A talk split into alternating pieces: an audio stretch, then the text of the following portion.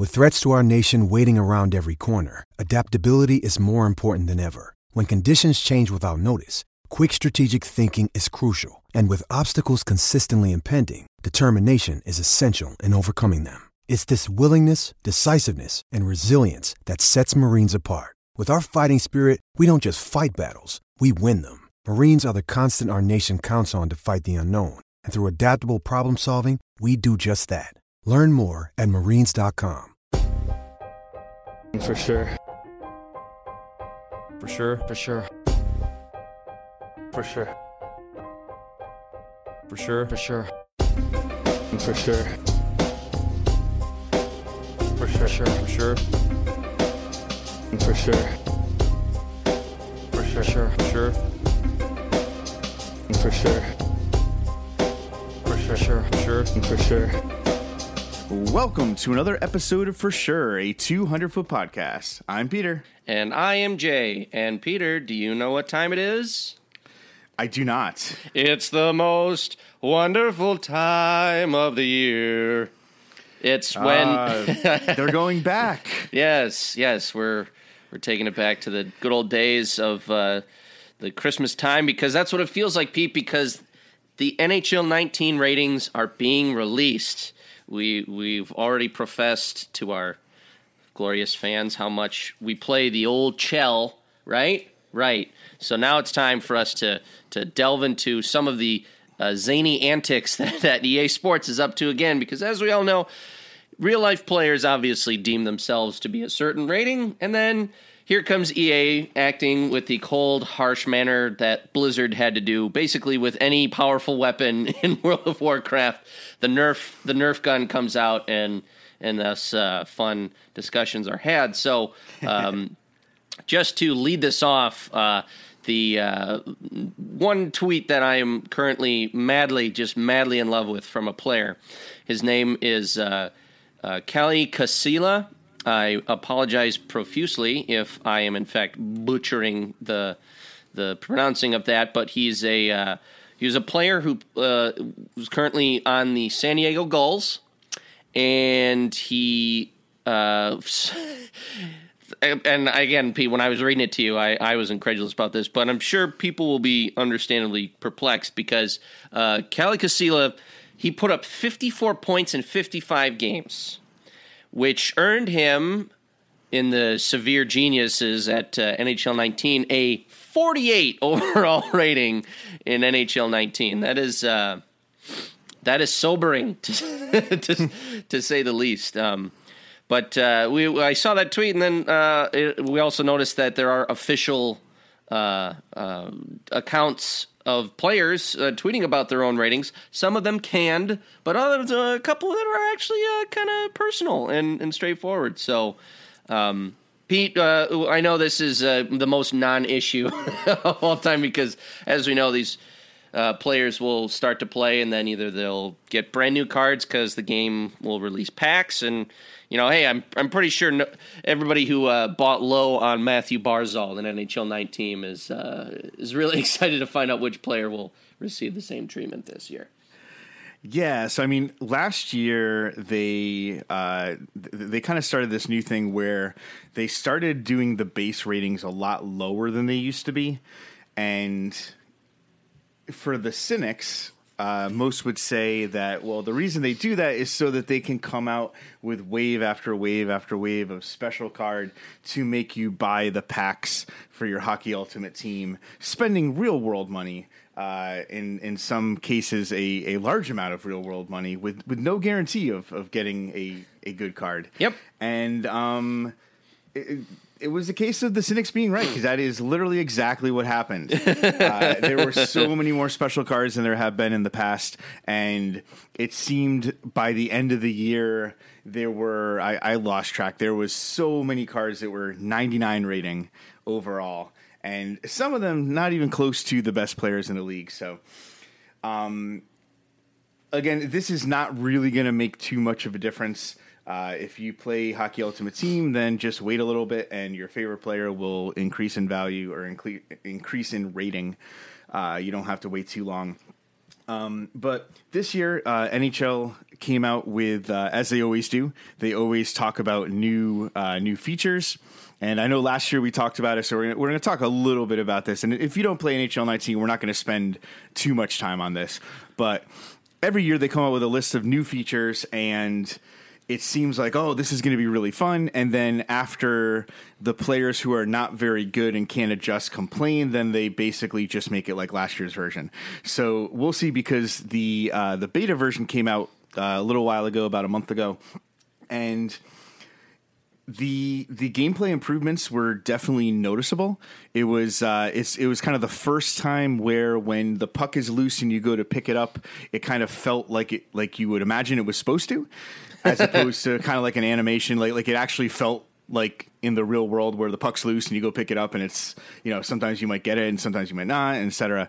Um, also, this year, um, they've kind of taken away a little bit of the incentive to play Hockey Ultimate Team because there are going to be uh, 200 of the greatest hockey legends to ever hit the ice, highlighted by Wayne Gretzky, according to uh, the EA Sports uh, publicity materials for this. So there's. Um, you know, before, like, if you wanted to play with, like, let's say, put together a defensive pairing of Nick Lidstrom and Chris Chelios, like I always try to do, you had to play Ultimate Team and either trade cards or spend real world money. And now you can, uh, from what I understand, you'll be able to play that in in multiple modes, and you're not to have to pay anything extra to play with those uh, those legend type players, which is always really fun. Um, also, they added. Um, a new feature where it was uh, one verse one verse one uh, outdoors, little pond hockey, and that was that was really fun. Uh, I probably spent the most time playing that uh, the the one v one v one. Since it's the beta, there were definitely some bugs. Like sometimes uh, it ended up just being one person versus one person, which is a little different. Um, and the other one that I played a lot was the three versus three EASHL, which is where you control your own player. And I'm almost positive they had it last year, but the three versus three is really fun where everybody controls their own player. I, I really did enjoy that. I thought that was a lot of fun. Yeah, Uh, so, J- yeah. What were your impressions, Jay? I uh, basically the exact same. I um, I think that there are some improvements that uh, like I don't know when people say under the hood improvements. I think sometimes they they think that you know they're able to like increase processing speeds a little bit better, but like there are some like some really nice cosmetic and under the hood features that I was able to uh, notice right from the get go, and you know, I, it is a beta for all we know. That was just like the the hook, and then when they released the game, none of the things I liked are in it. But um, yeah, I uh, I really like the the Chell one on one on one stuff. Um, I was a little perplexed at the. Um, and again, maybe this is something that they'll have feedback from from the beta, but I, it, it took actually a while for me to, excuse me, uh, figure out why um, I, I was like, like I started out okay, like I was doing, I was doing my work, and then when you started to like earn rewards and get some power ups and whatnot, and some cool skates and, and everything, I was like, okay, I, I think I'm going to soup this guy up, and so what you can do is you can obviously you can actually um pick what type of player you want to be enforcer, sniper, playmaker, two way forward, two way defenseman, offensive defenseman, defensive. Uh, so you can pick all of those things. So I was like, okay, well, if I'm in a one on one on one situation, I kind of want to do like a little bit of a speed kills dangle thing. So I just wanted to be a sniper, just be faster than the other guys. But there's a energy bar that I was not aware of or didn't really overtly pay any attention to. So when I made this super fast guy, that means you expend energy more than, than everybody else. So at the start of a game, I'd be flying. I'd be I'd be beating guys to pucks and getting good shots on net. But the problem was, like in terms of regaining energy, it's really stunted. It's like you don't really get back on your feet because when you have high energy, like the game, like will be like, okay, so you're you're getting back up like a human being, but because the game has to have some sort of um, competitive edge or or quirk or cheat. If you have low energy and you get knocked down, you're basically getting up at the speed that Steve Yzerman had to get up off the ice when he only had one knee. so, like, I would get rocked in the corners, and I'm like, I can, I started to actually do my own like commentary, of like, yeah, all right, yeah, gonna that feeling that that's gonna hurt tomorrow. All right, uh, and we're up. Like I was basically narrating the entire experience of getting up off the ice. But other than that, I just I just went back to being kind of a, a power forward, and um, but then you kind of saw I, I would get paired with guys that were just like straight up offensive defensemen. And what's weird is there are these presets that are locked in. So it's like, oh, if you're a dangler, you're only five foot ten, but if you're a defenseman, you're like a, you're a giant. so guys were skating around and just railroading, just guy after guy, da, da, da. So that was almost like how um, old like three on three. There was actually this NHL overtime arcade game that they released a while ago where like you could rock guys and there was a little bit of a delay of them getting up. That way it gives you more time to go pick up the puck and, and whatnot. So um, I'm anxious to see the expansion of of that um, of that play style, that play mode, and um, uh, I think that was. I mean, for me, Pete, that was really the only new thing that I liked the most out of it. Everything else just kind of felt like just updated versions of stuff that was already offered in in previous betas. So I, I really wasn't able to spend too much time on it due to a, a compounding internet issue. But um, I'm excited for for what they have going on here, um, and uh, I, I, would like to think that once we get our hands on it, we'll make it more of a. Um, I don't know. Maybe we should start putting our gamer uh, gamer tags out there. Maybe start challenging some fools out to. Uh, hey, so uh, Pete and I are going to be on the internet this weekend. So if uh, if you want to come hang with us, these are our gamer tags. Shoot us an invite, and uh, who knows? Maybe there maybe there's a prize for beating us. If you want to feel superior, uh, then come on down. You can play us. maybe um, maybe then we don't offer a prize. yeah. All right. So um, obviously uh, a little bit further down the road once once the actual game comes out uh, we'll we'll play it a little bit and give you our, our feedback. Uh, but you know th- that that's a little bit down the road. Uh, before we get to our interview, we have a really great interview, and again, we've recorded it ahead of time, so we can say with certainty that it's a really great interview. yeah, I was uh, I was wondering yeah. about that a while ago. I'm like, do do we really brag every episode that it's that it's pretty a much? Episode? Yeah, yeah, that's good. Yeah, because we typically end up recording the interview either either just before we record the rest of the show, or. Uh, you know, sometimes a day or two before. And so, uh, yeah, so so we recorded last night with TSN's Scott Cullen, and it was uh, it was fantastic. It was it was a lot of fun, um, and so that's coming up in just a little bit. But before we do that. Um, uh, the athletic superstar, uh, and that is like the athletic, uh, the the uh, the journalism institution superstar, Katie Strang just keeps knocking out article after article that are interesting and um, definitely make in in my opinion make this subscription worthwhile and so she wrote an article a few days ago uh, as as we're recording is four days ago. Um, this article came out on August 20th, so you can go uh, onto theathletic.com if you have a subscription and you can read it. And it's called "The Big Issues Facing NHL or, and the NHLPA in upcoming CBA talks. And of course, at the top, it has a picture of our favorite person, NHL Commissioner Gary Bettman. Uh, that should be actually, I guess, Hall of Fame uh, Commissioner Gary. Yeah, Bettman. yeah. I was just about to say, like, as as we start talking about this, let's preface with the guy overseeing this is about to with, with, three lockouts under his belt, you know, looking to looking to add to the old uh, trophy case. There, uh, we're putting him in the Hall of Fame, and nothing makes sense anymore. I, am kind of thinking like um like like Gary Bettman could be just like a like a smaller a smaller version of Thanos, where uh, you know, he's, oh, he's like, well, I got the one lockout stone.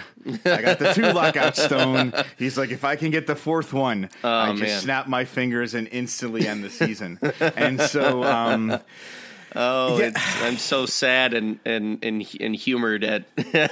I'm going to make so many photoshops of that now. Thank you, Peter.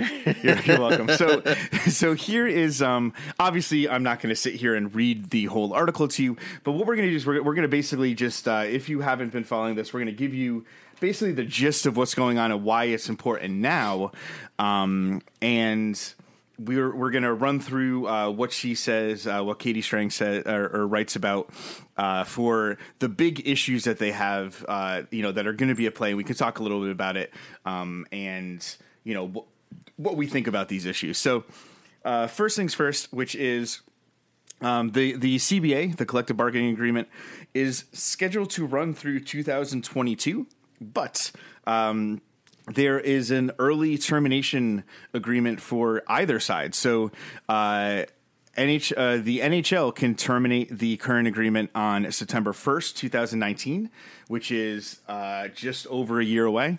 And the NHLPA has the same uh, ability two weeks after that, on September 15th, 2019. So even though the, the CBA is scheduled to run for a while, uh, for another four years, the, it, either side can trigger a an early termination, which personally, I wouldn't be too surprised to see uh, from from maybe from either side, and so because of that, you know, this is something that we have to kind of look at, and so there's been some uh, you know there, there's been some issues that uh, both sides seem to disagree on. Um, so the first one has been contracts.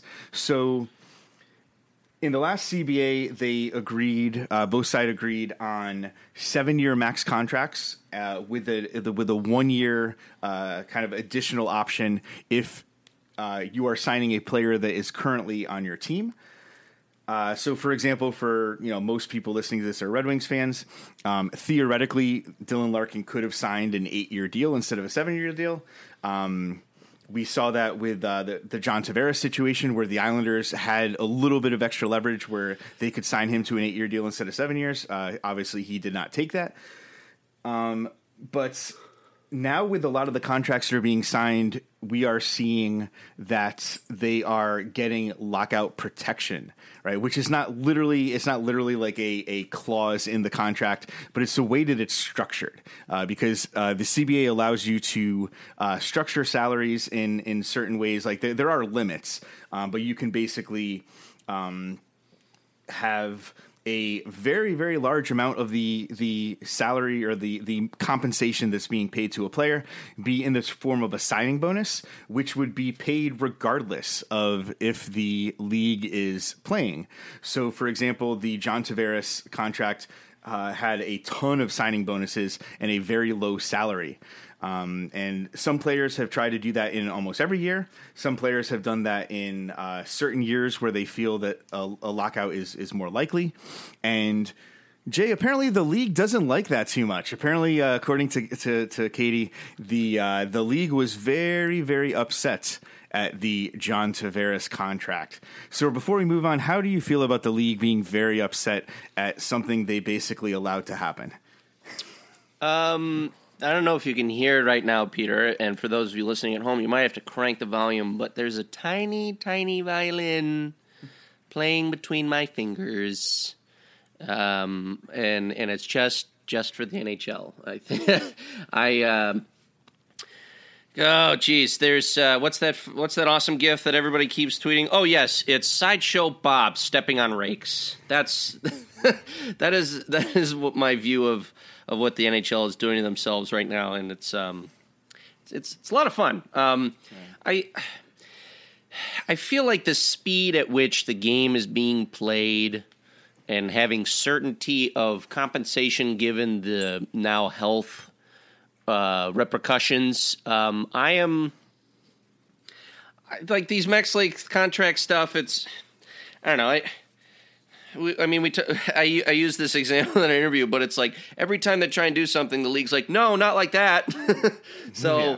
so I I don't know. I'm I think this is this is a league that is currently run by I still feel like ownership leaning people. There's not they, I don't I do not get the sense that there's um as much of a uh, uh, care or concern or at least an, an, openness to embrace what what the actual um, uh, players think and feel about how they're being uh, either compensated or I mean again that's what the whole player association is meant for but even even while that exists I just feel like the league just does not care about how to arrive at amicable situations and then that's why we are here. this yeah, is I this mean, is how we've got. That's exactly how we've gotten here. yeah, I mean, I, I, think, given my experience as a as a high school teacher, I think that the league could have done uh, could have done well to go to a local high school ask around for the most clever the most clever students at getting around teacher guidelines and rules and ask them to take a look at here's here's what we're proposing. How would you get around this? Because it seems like every time you know first of all we had um, you know the the salaries the the, uh, the contracts that are now retroactively subject to recapture you know, so these really long contracts like the Zetterberg contract, the Shea mm-hmm. Weber contract, which mm-hmm. at the time were legal. At the time they were signed, were legal. And then the NHL basically retroactively made them illegal, which I just have a very hard time. uh, just like I, I can't even start to to believe that that might be okay. And it just seems like like you know they're like okay well now we're going to change the rules okay great and then wow what a surprise some smart player agent was somehow able to crack the code and figure out a way, uh, like a loophole, a way around. Right? Yep. I guess actually they could probably just just just hire Lou Lamoriello uh, to. Uh, it's like okay, like we know you're going to find a way through this, so we'll give you some, yeah. you know, you know, we'll hire you uh, for you know three million dollars a year, and all you have to do is just tell us the loopholes. You know, how would you how would you get the better well, of the yeah, NHL? It's, it's like that uh, conference at the, the hackers conference that just happened. Just like, hey, here are all the voting machines that you that that are currently going to be in play. Have at it, and then just hmm. see what happens. But I think that's I would not be surprised if they if either the NHL or agents uh, do exactly that and be like, hey, have at it break this. yeah. It's only the thing that we were potentially going to ice another season around. So we need you to just pour through this thing and tell us every every stinking way. Now what's weird is Pete, I actually don't mind that that's something that they could do. I hmm. just want them to find I don't want there to be lame reasons for them to be able to to circumvent cap stuff and CBA things. I would love them to come out and say, here are the most convoluted ways. Like the player has to be in Cuba for no more than two days, and then the player will then get transferred through Canada to enter back into the United States, thus giving him this visa, which then clear, which then clears him to earn this much percentage more. Like I hmm. want some completely Acme Looney Tune ways to circumvent the cap. Like, hey, uh, the only way we can pay this guy is if he's standing on an ice floe, because technically he doesn't. He's not standing on any ratified or recognized territory, which means we can pay him anything we want. And so it's basically like the international waters exception. Yeah, yeah, yeah. yeah. Uh, uh, it's the it's the Family Guy Peter Griffin uh, annexation of Joe's pool. According to the Geneva Convention, paragraph three, sentence two, word four the.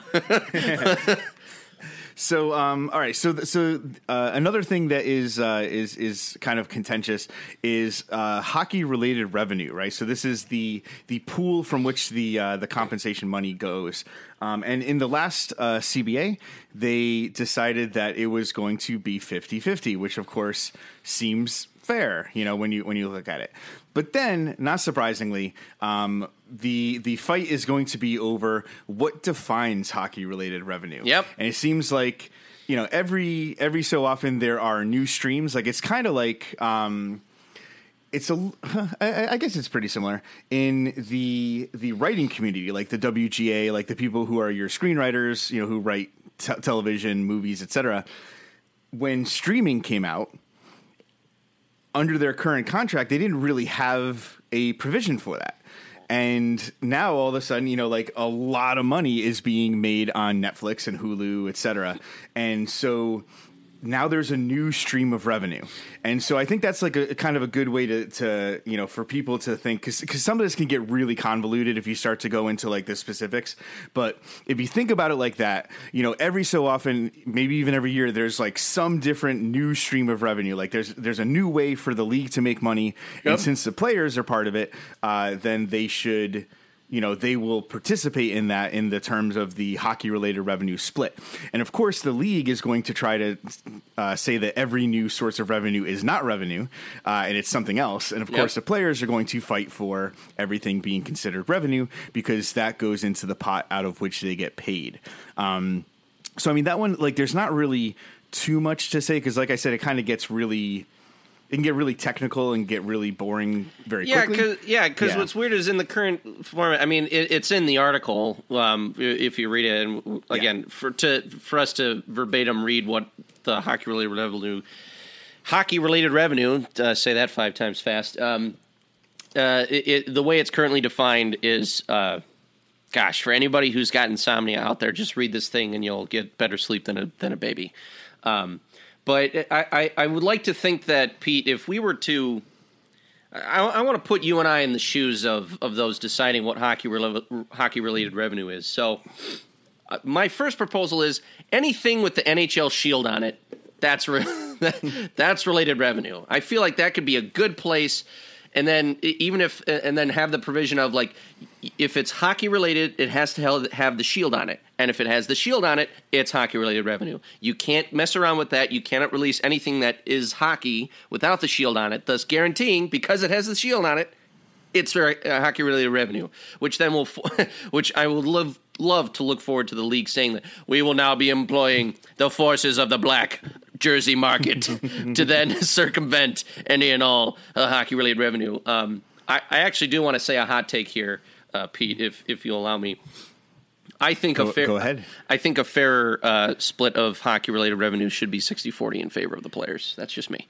I uh, I, th- I think the the the cost and um, I, I don't know about may, maybe just the variable of playing in the National Hockey League.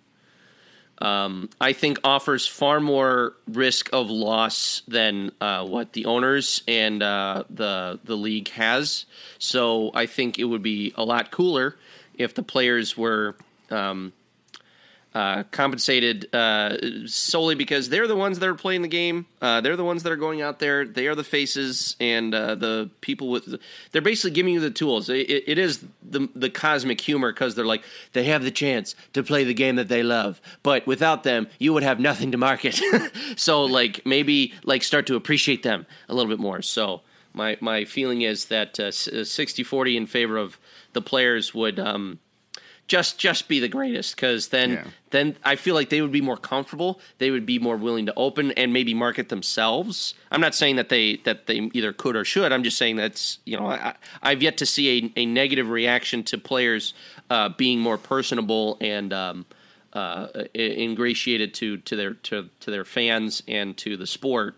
Um, but you know, again, they, they still live their lives. They're not contractually obligated to completely sell their souls for to, to be hockey, to be just these faces. Because last I checked, that was what they were indentured to years ago before a players' association. You know, I know indentured sounds is r- really a strong word, so um, I'll, I'll I'll actually recant that. Let's let's say like basically as close as you can for just the worst working conditions ever playing one of the at the highest level. That was that's why Ted Lindsay did it because it was a complete and utter farce. So, um, 60-40. That's that's what it that's what it should be. I'm, I'm taking it to the bank. There you go. Uh, speaking of taking it to the bank, the next one is escrow. Yeah. Right, so um, if you ever bought a house, this is uh, this is a word you've heard before. Um, so again, s- some of this stuff can get kind of complicated. This one this one isn't too hard to understand.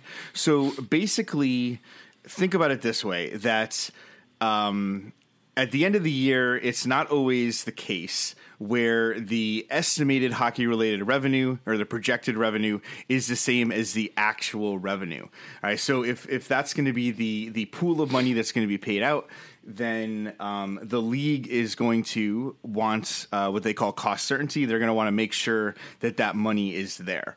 And so, in order to accomplish this, every uh, every you know twice a month when they when the players uh, receive their paychecks, they have a percentage that is taken out, and each year this is a little bit different. Um, and like so, say for example, uh, in 2013, 2014, 14 percent uh, was taken out. Uh, the players ended up taking home 89.7 percent. So basically, the like this money is taken out, and the players don't always get it back. In fact, they don't really get a lot of it back. Uh, you know, for the last few years, it's been roughly the players would take home roughly 87, 88% of their salary. So you can understand if you sign a contract to make a certain amount of money, and before, you know, not even accounting for taxes and things like that, you um, get 88% of what you were promised in your contract. Now, obviously, the you know the escrow is kind of you know it's people have known about it for a while, um, but that is a that is you know that is a really big issue for the players. And as as Katie Strang says, one way to drastically reduce escrow, I'm just going to quote her right here, would be to lower the cap, right, lower the salary cap, which would lessen the money available to sign players and lower the face value of contracts, but bring actual contracts values closer in line with how they will eventually be calculated. So obviously, this would solve the problem of having to give up some of your some of your money, but at the same time, the cap goes down and you know the salaries go down. So. Uh, especially players who are about to sign their next contracts would probably not be very happy to see this happen. Um, so this is a you know this is a big problem for the players, um, but um, she has a quote in here at the end players hate escrow but do they have the stomach to lock out because of it? So that's going to be that's going to be a big question because um, again obviously it, it, makes sense that people would, would be upset. We uh, the next thing up we talked about this a little bit before the max length contracts. Apparently the idea is that the league might be pushing for instead of seven and eight year contracts five and six year contracts. Um, as as somebody who believes that the the vast majority of these max contracts are not very good. Uh, like they end up not being good value. Then, uh, well, for the team side, I guess. Uh, this this makes sense, but again, this would be something that the players would be giving up. They're giving up, uh, you know, uh, uh, you know, the ability to lock in being paid for two additional years, and so they're going to want something for that. Um, and again, I mean, like I said, these long term contracts don't make much sense. You know, don't typically work out very well for the teams, but they sometimes work out really well for the players. Uh, so, Jay, what do you what do you think about this? Do you think that the, that it would make sense to try to limit these contracts, or do you think that that's just going to cause more problems than it's worth? Well, I think I think the max contract thing and the escrow thing are, are kind of tied to the same issue, which is evaluating value and and and how how do we you know okay so like before, like I'm trying to remember, like before the 04, 05 lockout, like players making like like like the the the thought of hockey players making like like 10 million before and then the lockout happens and now they're making only like 5 or 6 i mean that's like oh, wow that is a lot of money lost. And then you know with with the the lower contracts i I don't know. I, I, think for me as a fan, I would be okay with shorter contracts because then that means my team has a chance to then sign a good player sooner rather than later, or or like, hey, we're we're we're gonna get this player, but it's the aging corpse of that player whose prime mm-hmm. years were locked in this deal for seven years for this other thing. But um, I don't know. My for the longest time, my dad uh, has has pitched this fun idea, and I actually am in a uh, in an anarchy type mood about it. I think Pete that we every player should just be on one year deals. Just just one year deals that you can negotiate at any price. Like forget the forget the salary cap. Just pay whoever you want to pay.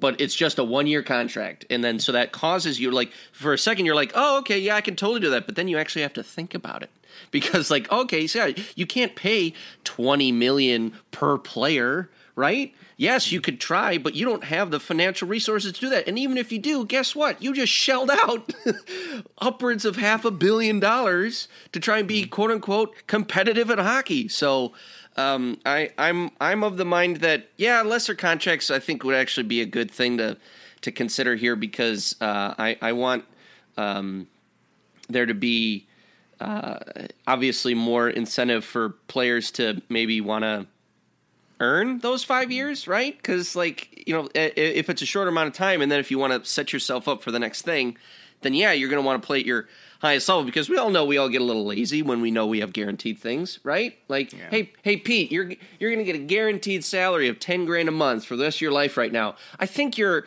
I think your compete level and your uh, uh, your your your enthusiasm about going to work would take a hit. So, you know, I, I can see from like a, an encouragement and and motivator standpoint, then yeah, like I think the idea is like you're paying them this amount of money because you expect them to perform at the highest level, but you also don't want them to be lazy because they are making absurd and disgusting amounts of money. So there has to be, I think there is a cross section of being paid absurdly well, but also uh, get yourself in uh, in a position to to play at at, at play your best. So Yeah, I mean, like you know, obviously the the players would never go for max one year contracts.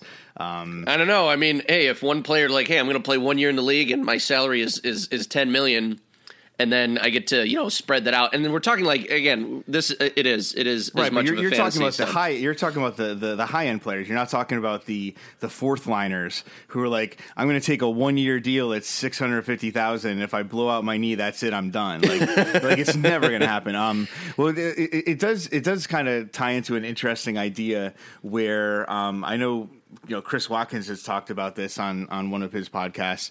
Um, you know, you have somebody like LeBron James in the NBA who takes a series of one year deals. Uh, you know, some other some other people are either doing it or thinking about it. And so the you know the question was, okay, you got you know John Tavares. You know, does he go to Toronto and be like, give me one year at twelve million dollars, and then after that, then he if he plays well, he can then try to either keep doing one year deals. Obviously, he's taking the chance of of getting hurt. Um, but you could argue that by adding the ability to do something like that, you are maximizing your value. But the problem is, again, nobody's ever going to do that because if they take a one year deal and they blow out their knee, they've probably left fifty million dollars on the table. You know, for some of these high end guys. Um, and it seems like like the players are, are too conservative. And then, I mean, obviously in the NBA, you know, you have seemingly players making more money than an entire NHL team. You know, it's just like a different level of money and, and allows you to kind of, you know, it, it changes the calculus a little bit for that. Yeah. Um, okay, so for the um, the last two, I'm just going to do these really quick, and then we're going to go to the interview. Uh, the reason why is because these are both topics that if we start talking about it, we're probably going to spend a lot of time talking about it. Oh, you are such a party pooper, but fine. I know.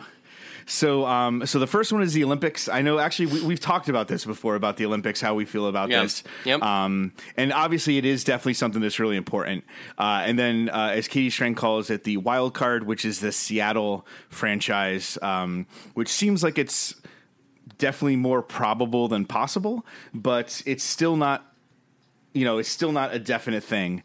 Um, and The so only that the only definite thing is that a bunch of money has been handed to the development group, Right, And yes. and and that's like kind of a really big deal because the fact that a large amount of money has already been exchanged makes the the thing that she talks about how like yeah so the league completely screws up adding another team to their fold because they decided to lock out.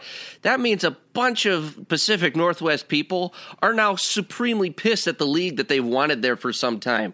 So I, I fully expect that, that that's what's going to happen. Yeah. that's exactly what's going to happen. She just described exactly what's going to happen. They're going to they are going to uh, fall on the railing right onto the five hole, and it's and it's going to hurt. It's going to hurt hard because that's all they've done. They've they've the league has continually excelled to be their biggest enemy, and and and we're all just here eating the popcorn, Pete.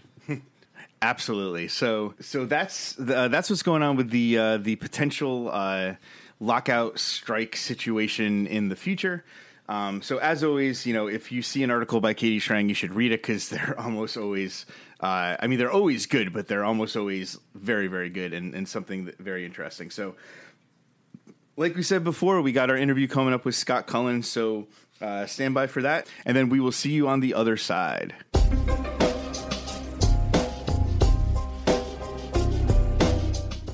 All right, our guest for this episode is none other than TSN Scott Cullen. Uh, if you listen to this podcast, I'm sure you know who he is, but just in case, uh, he writes for TSN for uh, analytics, power rankings, player rankings, fantasy stuff for NHL, NFL, MLB, and NBA. And I'm pretty sure I've seen some CFL stuff. Uh, there doesn't really seem to be too many leagues that you don't have something to do. So, um, Scott, how you doing? Thanks for uh, joining us tonight. Uh, I'm good. Uh, yeah, I, I I guess my bio doesn't include my CFL content. I kind of for, for, forgot forgot about that. But yes, that's uh, a good point by you. Uh, omission by me. Uh, but yeah, I'm good. Uh, how are you guys tonight? We we're doing great. I'm I'm I'm really excited, Scott, because again, the to to have you on at such a pivotal moment in in our uh, in our professional uh, careers that we're all pursuing, because you know it, the, the war debate looked like it was just going to completely destroy everybody, but you know now now we're yeah. we're kind of coming out of the out of the dark ages a little bit, especially with Yost posting that coffee take. So you know I, I I'm glad that we can finally breathe, we can exhale and and, and, and get yeah, back to being I, friends I, again. I, I, am glad that I uh, avoided getting involved in any of that. To be honest, I, uh, you know, I uh, like I, I have all the respect in the world for the for the modelers who are who are uh, coming up with their versions of war because I kind of I have one of my own. But, oh, cool. but I haven't. I'm not. I I'm not releasing one of my own until I really have a well thought out uh, um, rationalization explanation because I know what happens if you just put it out there without without it being uh, thoroughly explained and verified and, and upside down and inside out. So, but I uh, like I, I really appreciate what um, you know guys like Manny from Corsica Hockey. Like I, I whether I agree with his war results or, or not is, is kind of immaterial. But the the fact that he's you know putting in the effort to do those things, I, I'm all for it and and yeah, I mean, I'm pretty much the same way. I um the the day that this all started a few days ago was one of the days that it was. You know, I was just so busy. Uh, that I didn't really get to even log on to Twitter until about six o'clock, and and basically like I started all the carnage. yeah, because like the first tweet I saw was from Matt Cane, basically yeah. kind of like, well, here's what here's what I mean or whatever. And I was like, I DM'd him. I was like, what the hell happened? Yeah. Well, you know, when when it's a hothead like Matt Cane, you know, you know, the are going to go oh, off exactly. The rails in a hurry. I wanted to I wanted to touch a little bit about um, the the Rochester Analytics Conference because that's you know that, that's where I got to talk to you last year and then this year um, and then we can you know we have a whole bunch of stuff that we can talk about. Um, so you know like I said you know I saw you the last two years there at the RIT Sports Analytics Conference. I saw on Twitter that you're on the list of people who's going to be at the Ottawa conference coming up. Um, Correct. Yeah. So um, so I, I, guess just for our listeners, because one of the things, you know, last episode we had, you know, I, I did an interview there with Matt Cane, and we had one with Matt Barlowe mm-hmm. and CJ Turturro, and you know, I really enjoy going to these. So you know, what do you get out of going to these conferences? And then specifically at this last one, which presentation or presentations did you find the most uh, interesting? Uh, okay, so for, first question, um, you know, when when I uh, kind of started going to conferences. Uh, I think the Sloan conference was the first one that I really started, uh, you know, pushing for, and, and I, I think I went to about five or six in a row, which was great. Um, but you know, when I first went, I really had no idea what I was getting into. Um, you know, I, it, whether I was going to, you know, meet people or, or whether I was just going to kind of write a story and be on my way, and, and that would be that. Um, but like the very first Sloan conference I went to, Brian Macdonald and I um, kind of struck up a, a, a conversation. I think he had uh, some kind of adjusted plus minus paper that he was uh, presenting there, and, and and this just sort of you know started things kind of um, moving forward after that. Is that you know you you keep going to these conferences. Uh, and, and I, I tend to pick Rochester and Ottawa because they're close. I, I'd yeah. really love if somebody. I'd really love if somebody gave me a Toronto hockey analytics conference sometime. But uh, but apparently that that's not a thing. And and so you know Rochester's an, an easy drive for me, and Ottawa's not too bad either. So um, so that's why I go to those ones. But like I, I like the fact that you know once once you've kind of gone to one and you start kind of going over and over again, you start um, you know building relationships with the people that you meet there, um, and and you know that to me is like a, like I learn a ton when I when I go. I mean, I I, I think I have a pretty good handle on stats and, and hockey and so on.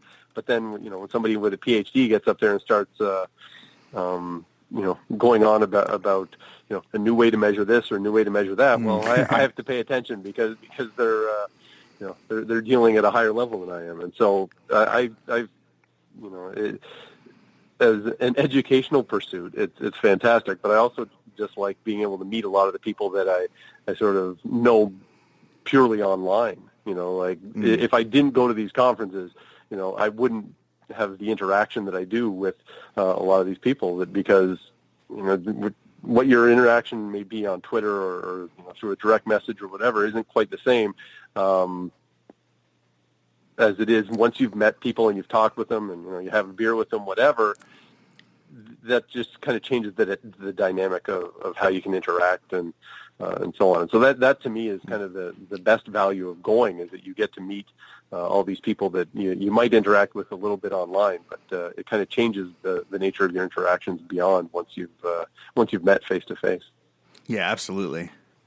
Oh, So and as- sorry. Uh, Oh, go ahead. I, I, I'm going to get the second part of your question Oh, there yeah, from yeah. Uh, from from the uh, Rochester conference. Um, you know what? I, I mean, I, there were a few that I really liked. I like um, Chris's uh, is it Chris Watkins? Um, His piece uh, about uh, four, skating four forwards. Mm. Um, and and I know it might that like you know he, he and I talked um, you know away from his uh, uh, presentation as well, and and like it, the theory of doing it, I I'm on board with, but I also recognize that it's going to be a massive challenge to change the culture of hockey, uh, to get teams to you know possibly deploy their players in this way. But I, I like that idea that that he's. Uh, um, you know that, that you know when you if you look at uh, things say through a, a lens of another sport um, and I've seen Chris do this uh, in other presentations too because he has familiarity with basketball and if you look at the way basketball is is like the guards aren't only defenders you know like those guys are allowed to contribute offensively and, and in many cases drive the offense Hmm. but hockey, you know, it doesn't operate in that way. And I, I think if you're if you're looking to really kind of change the way things work, um, you know, basically get rid of the name defense. Um, you know, I think I think I've seen uh, Ryan Stimson, the uh, the organizer of that the Rochester Conference, he starts calling them backs, um, Hmm. just to use a different handle because once you take defenseman out of the out of the title, you can kind of change the expectations for what you get out of that position. And and so I I, I love the the whole theory behind that, um, and recognizing that it's kind of a long game to um, before you're going to see real change in that regard. But I, I mean, it, that that was one that kind of stuck with me, I guess. Sure.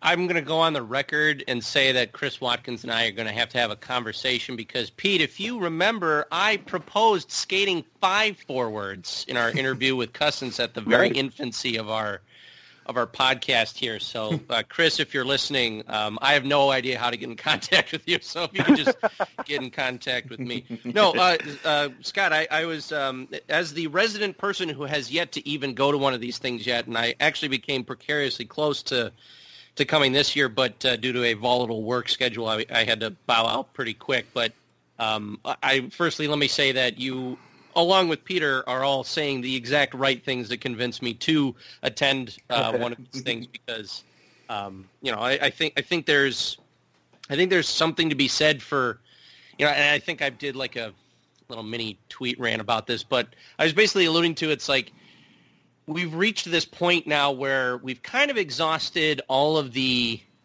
uh, analysis and observation in, in, in one way to make hockey better. And now we're like at this dawn of like, wow, there's, gosh, there's other stuff that we can look at to make things better. And like these are teams and, and other quote unquote hockey people wanting to figure out other ways to get better. And now they're being presented ways that are that are better, but all the people are like, no, not like that. so, you know, yeah. so it's really nice to be like, you know, I, I'm glad this event exists, and you know, I, at the end of the day, I'm pretty sure I'm going to be like the cockroach at the end of a a, a, a nuclear fallout, where it's like I'm the, I'm just like the last guy who hasn't gone to this, and like the and like the one year I go is when it's like been banned, Le- like it's now an illegal conference. Analytics has been um, so, you know, speaking of, you know, now that we have all of this analysis at our disposal, this is kind of a, you know, a riff on the JJ question, Pete, here, but it's basically boils down to this, Scott. Do you still like hockey in light of everything you've seen? Like, do you still derive enjoyment out of it?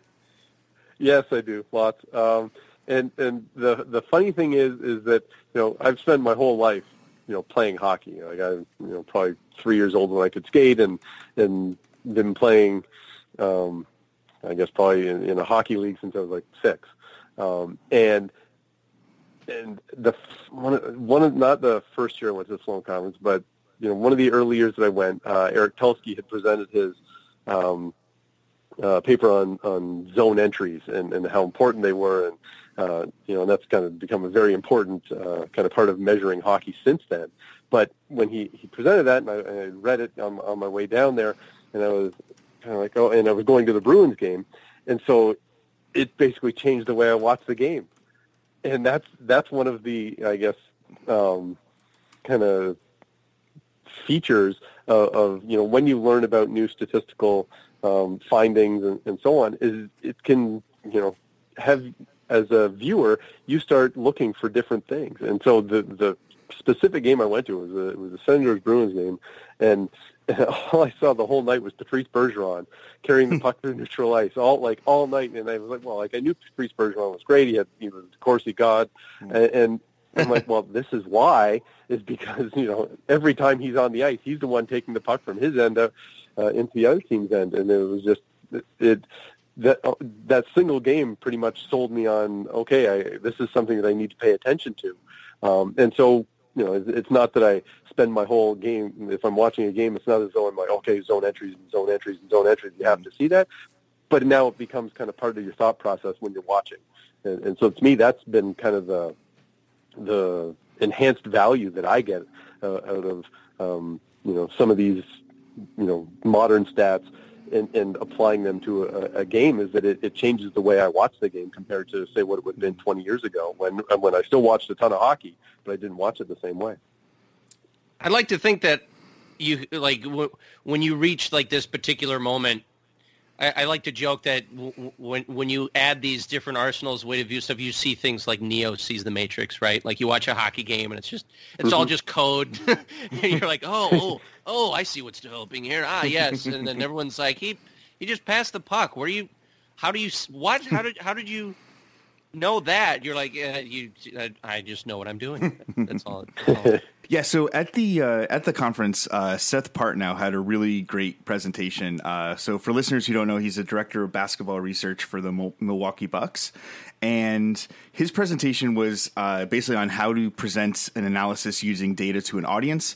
And he mainly talked about you know if you're going to present to like a like a front office, but I thought it was also really useful for presenting to an audience on you know either through uh, obviously tweeting is, is is not the best medium, but you know, for like an article using stats, and obviously as somebody who, uh, you know, you have a an article in TSN, if I remember correctly, Monday through Friday during the hockey season. um, so a little plug there. By the way, if you know, basically, if you just just open up TSN during the hockey season, you're going to see something by uh, by Scott. So, um, so when you're working on an article like that, like what guidelines do you keep in mind in terms of balancing you know, giving enough information, kind of going in depth enough that it's meaningful, but then also making it understandable to a wide audience. Yeah, um, yeah. So the article you're talking about, statistically speaking, that runs yes. uh, Monday to Friday. there we go. Yeah, uh, I, I, plug I, away. I will double up on the plug there. Oh, um, sure. No, so so what? Um, you know what I what I found is like I don't dive super deep into um, advanced stats. Like I include them in my writing, and um, but when I'm trying to you know write something for a broader audience, and that's you know that's what I'm trying to do. Um, I, I try not to you know go super deep so that I'm you know only hitting the two percent of people who really really uh, are on top of every uh, advanced stat. Now, you know I, I don't know what percentage of hockey fans you know say buy into Corsi, uh, but you know, at, at some point, I don't know how long ago, five years ago, seven years ago, mm. um, I, I came to the conclusion that all right, I have to start including this in in my writing, and and so you know, when I first started putting you know Corsi and relative Corsi and say scoring chance numbers from Natural Stat Trick or any of those kinds of things, there might be a little bit of an explainer when I first started including it, but mm. at this point, I've had those kinds of numbers in my you know articles for you know, like I say, five, seven years, something like that. Yeah. I don't, I don't bother telling you what, you know, what Corsi is. Like if you've been reading my my articles at all, you already know. And and frankly, if you're at all interested in hockey stats, by now you already know. Um, and so I haven't um, like I, one of the things is like I'm not getting the cutting edge stuff out there um, in a lot of my articles because it is for a wider audience. Like it, it you know, the moment uh, Manny comes up with war for for Corsica hockey, like I'm very interested in reading about how he's come up with it and, and checking out the results and so on. But I'm not, you know, slamming Manny's war numbers into my articles. Um, right away, you know, because I mean, essentially because I don't think it it hasn't reached widespread acceptance, if you can believe that or not, um, based based on the debates uh, of August. But that's kind of how, how you know when I'm incorporating things, I'm kind of trying to incorporate things that are, you know, they've they've had a few years to kind of build up and like right now, I mean, I haven't put a ton of zone entry and zone exit stuff in my articles, but I'd feel more comfortable doing it now because I think we're a few years into uh, tracking those numbers and and you know it, it's not such a foreign concept. Uh, like and like so from my perspective, I feel like I'm happy to learn about new concepts and, and you know have that inform my thinking. Um, but a lot of the times when I'm writing, I like I'm I'm going to use something that's got a couple of years behind it at least. Um, because because I feel like you know the the wider audience. Like, I know a lot of people who who read my stuff are going to be statistically inclined anyway, Yeah. but there are a whole bunch of people who aren't. And and so if I kind of come out with something that's you know say uh, a development that came out at, at the Rochester Analytics Conference, and that's the the first time it's really come out. Well, you know I'm going to have to do a whole uh, big thing explaining why I'm e- why I even think it's important. So I, I, I tend to avoid that stuff and you know basically let let uh, Father Time work in my favor before before I start including things regularly in my articles. Yeah.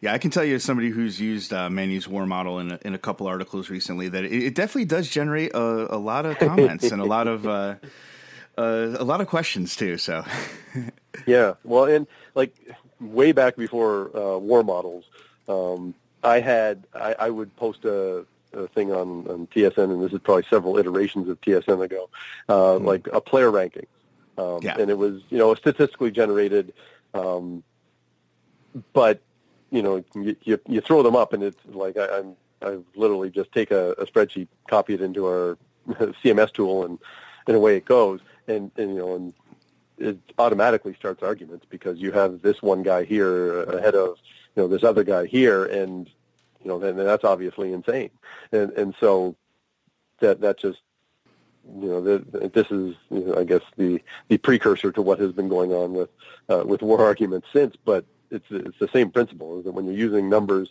kind of to um, to measure player performance, and it's you know this rigid number that um, you know seems like it has no give to it.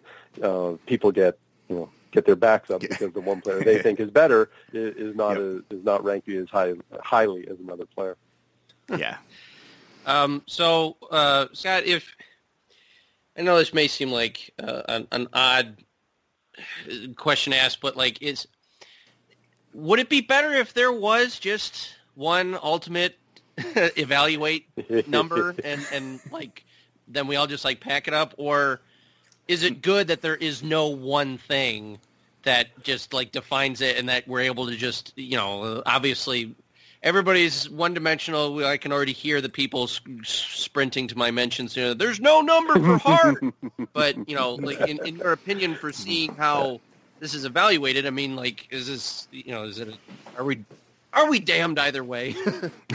Well, we we might be, um, but but I do think like, like I think the um, you know if you're looking at say what hockey war is, you probably have to look at it as you know you don't end the argument of a player's value based on on hockey war, at least not in the same way that you you might for baseball.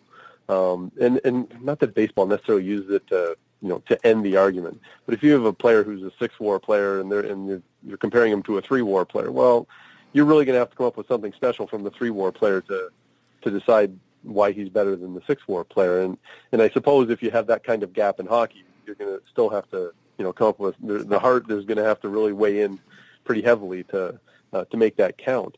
Um, but you know, I, I, I've kind of the reason I got into, um, I guess, following advanced stats uh, anyway, is that I always thought that look, if whatever you're doing, whatever intangibles you you bring to the game, if it doesn't result in anything measurable, then like what's the real value? And and hmm. that doesn't mean there is no value, but uh, you know my kind of perception on this is, is that hockey has historically overvalued you know that intangible aspect and, and whether whether it goes to you know what enforcers used to bring to teams uh, or you know what guys good in the room or what kind of heart they they offer. I mean, look, all those things you know might have some value, but if you're talking about you know the, the six war player versus the three war player, and and you're and you're pumping up the three war player plus he has heart or, or whatever, well, that heart really has to count for a lot. And and I think once you start making these things tangible, um, it becomes harder to make that argument. Like I think that's part of why you know we've reached the death of the enforcer in many ways is because you know you can always tout the oh the team plays bigger with him in the lineup and, and protects these guys and, and so on, but you would see okay, but you know we're getting a we get outscored ten or fifteen goals uh, at five on five with this guy on the ice. So you know how, how much is it worth? It, how much is it worth to us uh, to keep plugging that guy out there uh, and you know and relying on his uh, pugilistic abilities uh, to to overcome the, the lack of production as a hockey player, and and, and so I think that you know that still exists because you know you still have. Um, I mean, look, the Vancouver Canucks are signing Jay Beagle to a four-year contract. Um, you know, there there are teams out there are teams out there who who are still going to buy into heart and and grit and, and so on. But to me, what you want is you want the guy who has heart and grit and, and has production to go with it. I think I think pugilistic skill has to be the name of a new band. I, I, don't know. um, yeah, yeah, I, and again, with as, and I'm glad actually you brought up baseball as as an example because you know as someone who is yeah can't walk ten feet without some sort of new well, here's where Mike Trout is on the old War Machine. It's like, okay, all right, I've I've seen enough. This is so it, it, it is strange how it is like a little more definitive in, in, in one subset, and then it's just this dubious, constantly ever changing Rubik's cube in another sense. But um, yeah, I, I I'd like to think that there's there we would there if there was no value, we wouldn't be talking about it, right? So I, I again, I'm. Yeah I'm I'm rather pleased that we're at this point where at least we're talking about it. At least we're in the room and and and, and we're talking about it. I mean, before what we were getting the the, the banana peels, cabbage heads thrown at us, like get out of here. You know what you're doing, but you know it's it's hmm. yeah. I'm I'm I'm glad to see that there's you know it, it, progress is progress. You know, in a, in, a, in yep. for the long haul. But, well, and and I think right. it, it it depends on on how you're using it. Like like it, this doesn't mean oh I have I have this guy at 3.5 war and this guy at 3.4 war. Well, obviously the guy with 3.5 is better. Well, that's close enough that you know there's room for nuance on on yeah. how you might want to evaluate these players. But but I think it it does a decent job of putting guys in in, in the right ballpark.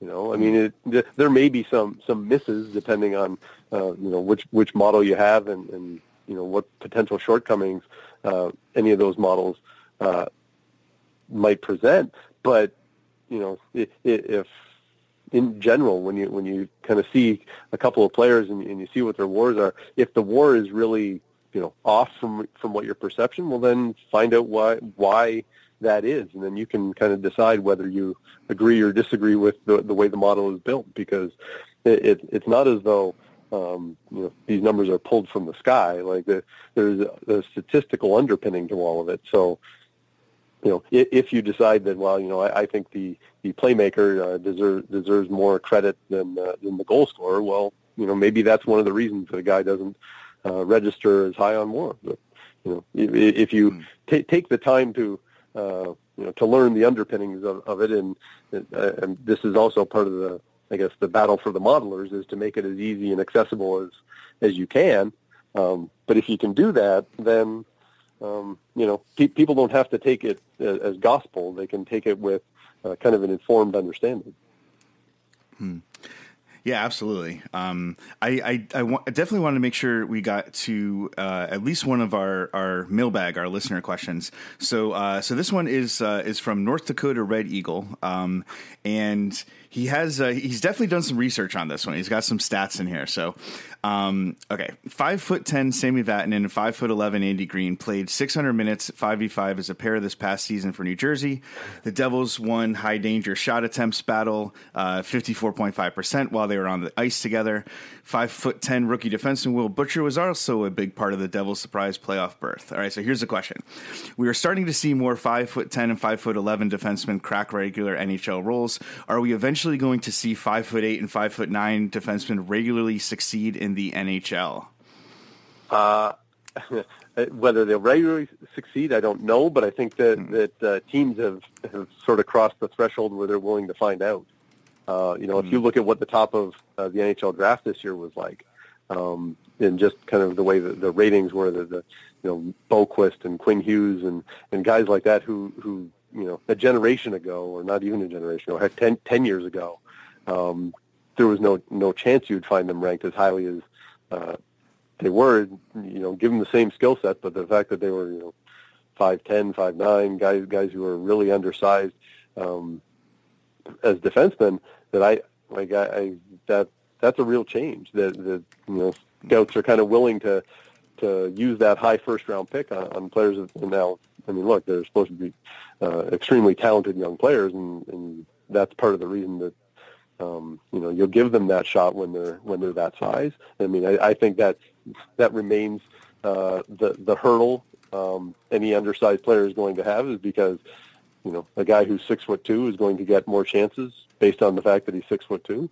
Uh, but if you're getting um, if you're getting defensemen drafted high in the first round and they're five nine and five ten, uh, I think that shows that um, there's some change in the thinking around the league. I mean, I don't I don't think it's you know every uh, every team isn't on board with that. I don't think, and uh, but I I think the the notion of uh, undersized defensemen um, is is it's easier to make it now than it would have been you know 10 years or 20 years ago because there was a time when you had to be you know six two six three six four uh, because they let you maul the forwards. And, and now as you know as they're cutting down on all that stuff you're, you're learning that well maybe it maybe it's worth it to have the guy who can get you out of trouble in your own end uh, with a quick pass or able to escape the puck out. And so you know I, I think that's still evolving but I, I do see it kind of tilting in that direction a little bit more I just want to say that that question, Pete, was phrased in such a way I thought it was going to be answering one of those, like if a train leaves St. Louis at 3 p.m.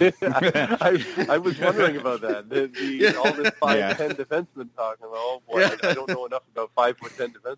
If, a, if a five Say, well, we got a little quiz for you. if a, if a five foot ten defenseman leaves the zone skating at 25 miles an hour, does he, is he able to make the pass into, neut- into the neutral zone quicker than guy?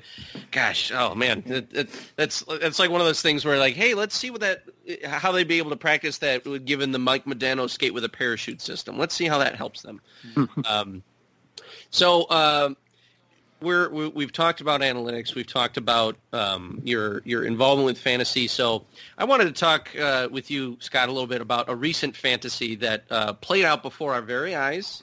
And um, given that it is also in the very early uh, stages of writing its uh, own chapter in the history of uh, of the league here, but um, the uh, the hockey team that was birthed in Las Vegas did many things that made the a lot of us look foolish when Yeah. when when the season ended. So, um, you know, do, do you think that they spent all of their devil magic early, Eh, eh, eh, or or do you think that they will do um, what I guess we we we would all kind of under the radar kind of want them to do is just continue to buck the trend because again we are in a golden age of anything can happen but you know as as a you know industry professional like yourself based on what you saw is you know i i, I don't know I, I forget who i forget who tweeted it but they were like it was it was like parenthetical vegas loses the night they raise their cup banner and then someone says i told you it couldn't last yeah, yeah. So, so yeah. So, in your opinion, what what do you expect? What what can we even remotely begin to think about, or is there nothing? Do do we just keep an open mind? Yeah, I mean, I, suppose the, keeping an open mind is, is the, a good response because, like, I, I don't like I the you know what at the Ottawa uh, conference last year, uh, and this was kind of before they even had a roster, uh, but there was some polling and uh, you know how how good do you think Vegas can be, and based on you know kind of based on what players would be available, uh, and there were en- enough people at that conference who thought they you know could be a competitive team. You know, maybe they're uh, you know 80 plus points, but you know, no one was predicting. Like even at the most optimistic end, no one was predicting them to, um, you know, be 100 plus points, win their division, and go to the Cup final. Like that, just you know, all all the stats you want weren't, weren't going to lead you to that um, answer. Uh, and so, you know, sometimes you have you have to recognize that okay, there, there are um, you know things that you're not necessarily going to forecast correctly. And so when I when I think of uh, Vegas. Like I, I like a lot of uh, their team, uh, but I also, you know, I, I worry anytime a team gets fantastic goaltending because you know your concern is whether the goaltender can keep it up the next year. And Marc Andre Fleury having like the best year of his career, um, you know, that mm. played a big part for them. And and so you know, if Marc Andre Fleury is you know back to a 916 save percentage next year, that's not that's not the level that he played at this year. Um, and at the same time, when when Fleury was hurt, um, you know Vegas still got decent goaltending out of a bunch of guys who were really unproven. You know, that Malcolm Subban and right, Oscar yeah. Dansk and uh, Maxime Lagacé, like all these guys who who really had no track record to, to speak of, kind of kept them at least treading water. In fact, a little, little better than that.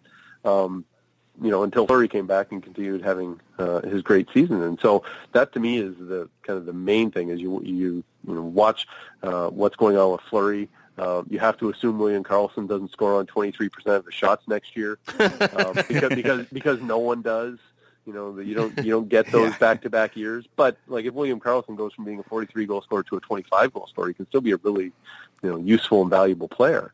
Um, but you know, there are hmm. goals to be made up there. And with James Neal gone and David Perron gone, you know, like there there are some some holes to fill. Uh, they brought in Paul Stastny, which um, you know will help, but I, I think you know I, when I look at, at Vegas kind of going into next season, I think you certainly think I, I certainly think they're a playoff team, but I'm I'm still pretty wary. Like I, I would, I, I think I'd probably have them as maybe a, a top 12 team instead of a, a, team that I would think goes to the final.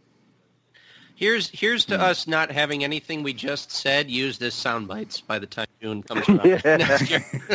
Getting radioed, yeah, that's, uh, that's the, da- that's yeah, the like, danger. Yeah, this, this will get purged. Um, all right, so I, I, I, have one last question, um, and I, I, typically try to have like a kind of like a more fun question for the last one. So, um, your TSN colleague Travis Yost, like we said before, he is well known for his controversial food takes. I think controversial is probably the the, the nicest way to put it. Yeah, um, a good way to put it. Yeah. so, if you if you were forced to do something similar, what category of takes of yours do you think would generate the same sort of reaction on Twitter? So, like oh, movie, music music, TV, anything. well, this is funny because I, I I sit here and I uh, try and scroll through these things, and I was like, I don't have anything in my life where I have a take like Yost food. That's probably like, good. Like you know, like the t- the TV shows I like are like yeah, I like The Wire and The Sopranos, and, and shows that everybody acknowledges are really great shows. yeah, um, and, and and you know. I don't even think any of the music I like is that far off the uh, the map. So it, uh, yeah, what what do I have that would qualify as a Yost food take? I I don't even know. I, That's I'm, fine. Yeah. uh, may, maybe maybe I'm above that. There you go. take take take that, Travis. There you go. We're we're gonna, we're gonna cut that clip and uh, tweet it at him. So. yeah. Well, I, am sure. Again, you're Scott. You're a knowledgeable guy. I'm sure you'll have a. Uh, you know a a, a oh a Newton esque moment where just that take will just fall out of the tree and hit you in the head, and you'll have something to to turn yourself into the lightning rod, which we all know you want, right? Like you're, you're, well, just, you're just waiting for, for you to be the, the center of the hot take zone. yeah, well, that yeah, that's exactly it. Is I I, I go for the freezing cold takes. Like, yeah, I mean, because any anytime, look, anytime on, particularly on Twitter, if I if I want to weigh in on something, I, I generally want to have some kind of statistical backing because you know what, you know what, I did, I I made some crack uh, this summer about the Islanders, and it was I don't know maybe ten days after Tavares had signed with Toronto, but they signed uh, Kovar, the um, the Czech center or Czech forward, uh, Yeah. as a free agent, and I made some you know lighthearted crack about it that I was really I, it was a throwaway joke, but boy did were Islanders fans mad, and so I that, that's kind of lesson learned. Like you don't even get to do the throwaway joke. You you better have something to back it up when you. Uh, um, you know, when you want to weigh in on Twitter, and that's that's kind of where I am on that. Well, that's funny because uh, you, that's actually one of the under the radar reasons we had you on because uh, we wanted to take this moment to reveal that uh, several of those accounts uh, uh, hoarding you for that for that hot take was actually all of Pete's burner accounts because he's uh, a big Islanders Oh guy. man, I would have gotten away with it if you would. You know, all those meddling kids. Yeah. yeah. Um, yeah, well, Well- and you see the burner, the burner accounts in the NHL are that's that's kind of after the way uh, things went down with the Philadelphia 76ers. That that's the uh, you know the hot button topic to keep an eye on. You know, you never know who's, who's uh, managing some of those accounts. and especially now with the m- mandate, I think I I forget if hockey does it, but I know with uh, with baseball, it's certainly turned into a trend. Like at the end of the year, all hockey writers and analysts should reveal their burner accounts, like their uh, like their like their Hall of Fame votes or their or their Hart Trophy votes. Like, right? Uh, it is revealed I did vote for Taylor Hall, and I am also Leafs Forever four nine four. Yeah. Um, well, Scott, we'd love to you know chat into the into the night here, but uh, again, we we all know that uh, the machine uh, waits for no one, so we want to say thanks for stopping by. And um, once again, I would appreciate it, Pete, if we stop booking guests who went to your special little conference in Rochester, so I can actually have a frame of reference to to have fun here. But in all seriousness, Scott, thanks so much for coming on, man. Um, for those who are still uninitiated, which I would think after this conversation you would uh, have no excuse not to be um, uh, more excited than ever. Follow him at uh, probably again, Pete. We are on this phenomenal string of having guests on who have the most concise and simple Twitter handles. I'm trying to like. I'm I'm waiting for us to get like, oh yeah, so we were uh, we were able to land Kyle Dubas, and his uh, Twitter handle is several words we cannot say over, over the air because his name isn't currently available. But you can follow Scott at TSN Scott Cullen. Uh, all the traditional spelling, TSN traditional. Scott, yeah, TSN's just how it just how it sounds. Yeah. TSN, just as it's uh, written and uh, said in several languages abroad. Um, again, his uh, and I will, guys. We're about to complete the hat trick because this is indeed the third plug for statistically speaking. So, kablam! That's the, we, we direct you to uh, Scott's uh, articles uh, with the most glorious uh, title, as we've just mentioned, and um, you know we, we, we look forward to uh, the season beginning once more, and uh, we uh, we we look forward to uh, to chatting you about stuff, and um, you know just uh, just be careful out there. You never know what take's gonna gonna sneak up on you. That's great. Thanks so much for having me on, guys. Lots of fun.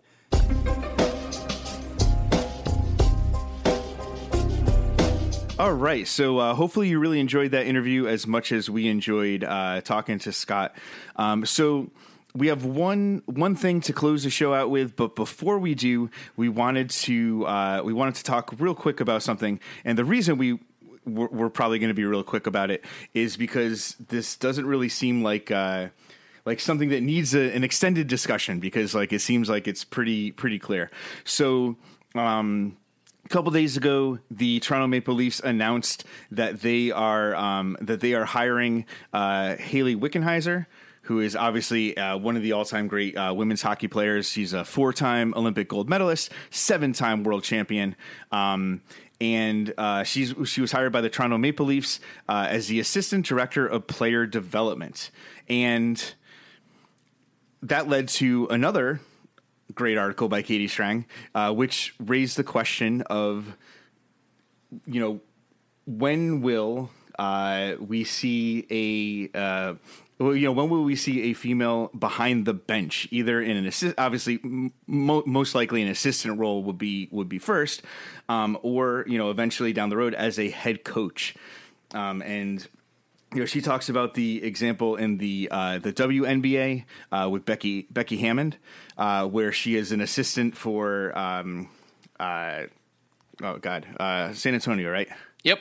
Yeah, I, am not a huge basketball fan, but I do I do know this. Um, so she's an assistant uh, in San Antonio, and if I remember correctly, she's she this year she is going to be the head assistant uh, to Gregg Popovich, um, who is a a very interesting man. You know, even if you don't like basketball, he's very interesting uh, to listen to. He has a lot of uh, a lot of interesting things to say, and so he is. Um, you know, he has her on his team, and she is. Uh, you know, she's widely considered to be you know, probably the best chance to be an NBA head coach. And uh, uh, people quoting the article who uh, have played for her are like, yeah, like, like why not? Like, you know, we, you know, she tells us stuff. She knows what she's talking about. We're going to listen to her. You know, it's not a big deal that she's uh, she's a woman instead of a man in, in the NBA. It's not a big deal. Um, so obviously, hockey is it, is a little different. Um, it's more um, small c conservative in terms of making changes like this. So you know, the question that Katie uh, Strang raised in her article is, you know, how long is it going to take for this to happen? I mean, I think I don't think there's any reason it can't. Uh, I think there's there's probably some people who, um, not probably, uh, there are some people who have the experience uh, to to be hired as a as a, an assistant coach in the NHL, and um, you know, we already have uh, women doing uh, skating training with players. You know, we already have. Um, you know, obviously now we have Wickenheiser in the front office, and so it's doesn't really seem like there's a reason why it couldn't happen. Uh, so, so Jay, do you agree that this is pretty much cut and dry? That like there's, it's just a matter of time, and there's no reason for it not to happen at some point. It should have already happened. That's all I have to say. This is, I've already seen too many people say to the other side, and to them, all I can say is readjust your views, man. Like, yeah. like this is is there's nothing else to uh, to say about it. We are fully in favor of this. I mean, yeah, like hayley Wickenheiser knocked the snot out of Team USA for so many years, and it's like, yeah, she's earned the right to be at any level of the game, at any level, at any level, and and I'm really excited to see what she can do with them. And it pains me to say that, not because she's a woman, it's because it makes me like the Leafs. That's the whole point here. Why are you all just clouding the issue? It's that the Leafs are likable now. Gosh, ah. But yes, yes, to to to to Miss Wickenheiser, I am so glad that you're that you're joining this uh, st- this stupid boys club. I hope you're not the only one, and I hope you're the first of many. And it's it's time to get this going. Cool.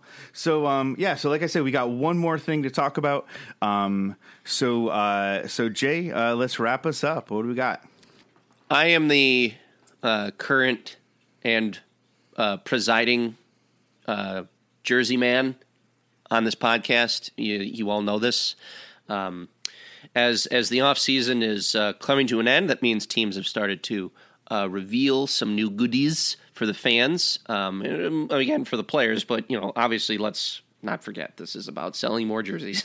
so uh, teams have started to reveal more and more uh, third jersey concepts. Uh, I think the one that's uh, been um, in the most uh, uh, in my mind right now has been the.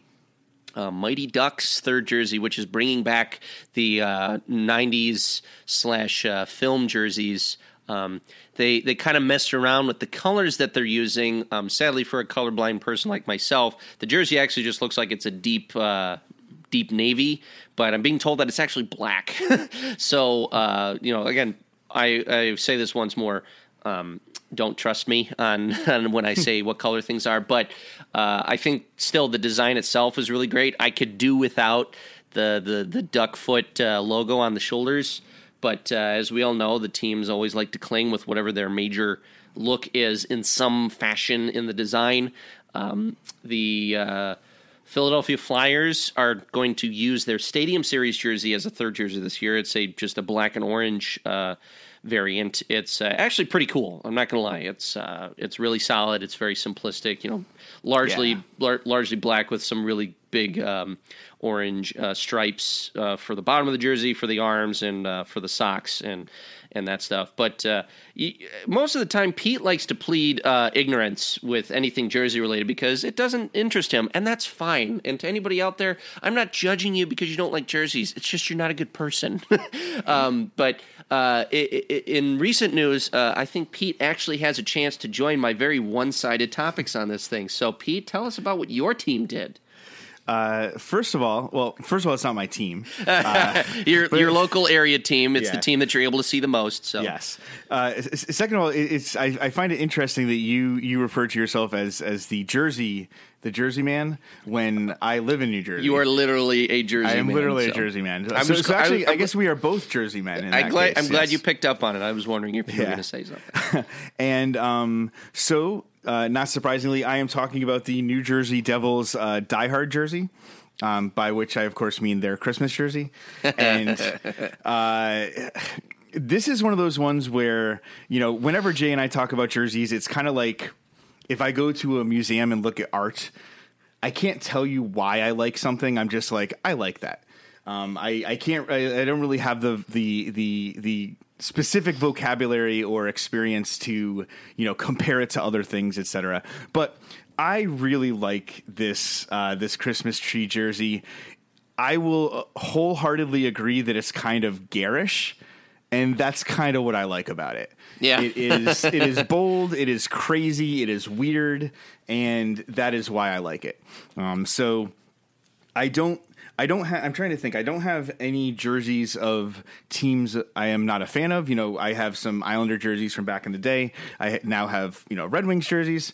Um, but if I were, if I probably if I had more money, and if I were thinking about getting a jersey from another team, especially obviously since I live 45 minutes from their arena and I can go watch their games for a relatively cheap price. Um, I think this is definitely one I would consider. Again, I can fully understand if somebody's like, "That's the ugliest thing I've ever seen." I, I kind of don't don't disagree, but I love it. I just I, I really love that jersey. I can't really explain why.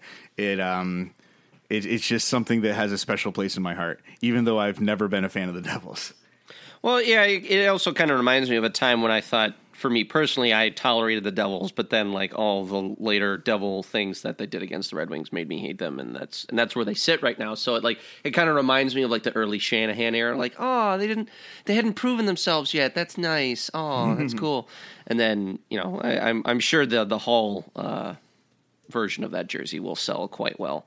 Um, also, the uh, Carolina Hurricanes unveiled a third jersey of theirs. It's uh, it's uh, for those of you who haven't seen it.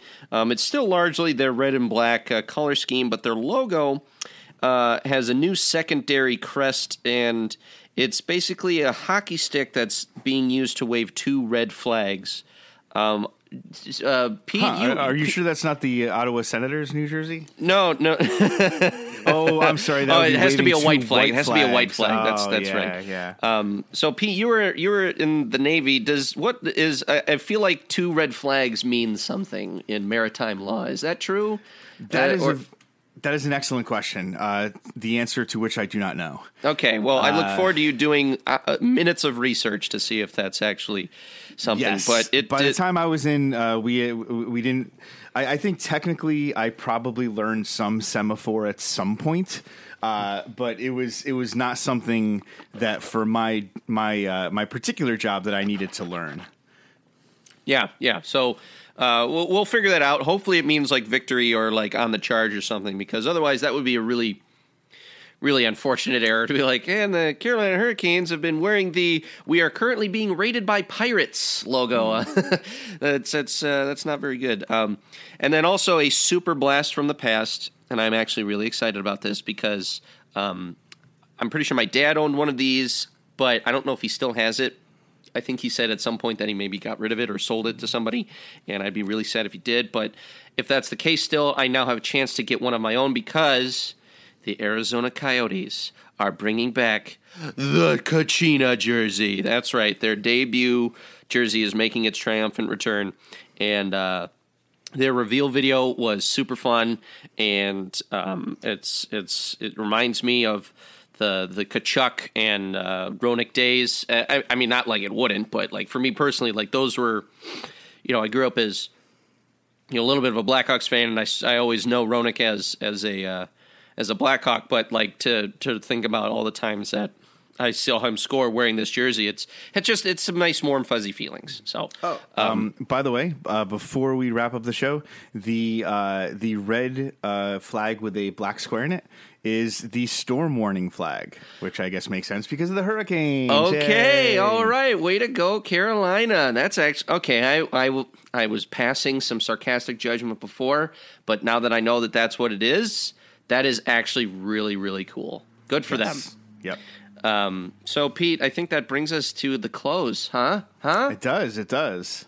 So uh, this was another fantastic episode, Pete. This was number thirty, right? Um, yeah, this is number thirty. Number We've, thirty. uh, Gosh, yeah. we, we grew up so fast. We're we're on the wrong side of twenty five now. It's uh, it's all it's all uphill, downhill from here. Um, so uh, once again, we like to th- thank you for listening, Pete. Um, where can the lovely listeners at lo- at home fi- find us when we're not talking in their ears? That's a very good question, and here's the answer. So uh, on Twitter, you can find me at P Flynn Hockey. On Twitter, you can find Jay at the Roar underscore twenty four. Uh, you can find our podcast at 200 Foot Pod. That's 200 FTPOD. And um, you can find our merchandise if you go to tinyurl.com slash shirt, which is F E R S H I R T. You can find our store that has t shirts and all sorts of things. It has like a pillow you can put on your couch. It's actually pretty comfortable. I have one of them. Um, hoodies. The, the, the hoodies are exceptionally comfortable. Um, they are they are fantastic. Um, and also, uh, we said this before. We'll say it again. Uh, our awesome guest today, uh, Scott Cullen. You can find him on Twitter at TSN Scott Cullen. Yeah. So, uh, and once again, uh, Katie Strang, if you're listening, um, you're welcome for all of the press that we that we that we've once again given you. But it's all deserved. We're not saying that facetiously. You know, We- Absolutely. Again, for those listening, please. It, it is worth it. It is. I agree with Pete. It is worth the subscription, and they're doing phenomenal work. And uh, and that's not just because they let us hang out with them. Um, so, uh, Pete, uh, we didn't do this the last couple episodes, but I wanted to bring it back because we are closing down on the season. So, remember how we said when we started the season, you know, uh, started the off season that you know because the season is not happening, we didn't want to use verbs from Mike Emrick that are that he does use, and we wanted to take the summer to figure out words that he should use. Yes. So, um, I, I, I feel like we need to bring that back. Um, I it, it took me a while to to, to find this one, but uh, I think it'd be really cool to hear him say it. Uh, jeers. I want Doc Emrick to use jeers in a uh, hockey verb uh, fashion. You know, Je- he jeers it. Uh, I just think it would be so ab- absurd and obnoxious, and nobody would know what he's saying because it, it, it like we all know what jeers means, but I feel like if he says it, that means he's now giving it credence to be a hockey verb, or he jeers it along. I just like like I could just imagine like like a guy makes a pass and he's like screaming at the pass to go through. So like he jeers the pass. Yeah. Okay. I, Yeah. I'm on board with that. Cool, cool. All right. Well, uh, till till next time, right? yeah, absolutely. So next time we will uh, we'll see you back for episode 31. Thanks for listening, and we will see you next time. See ya. For sure. For sure. For sure. For sure. For sure. For sure. For sure. For For sure. sure. For sure. For sure. For For sure. sure. For sure. For sure. For For sure. sure. For sure. For sure.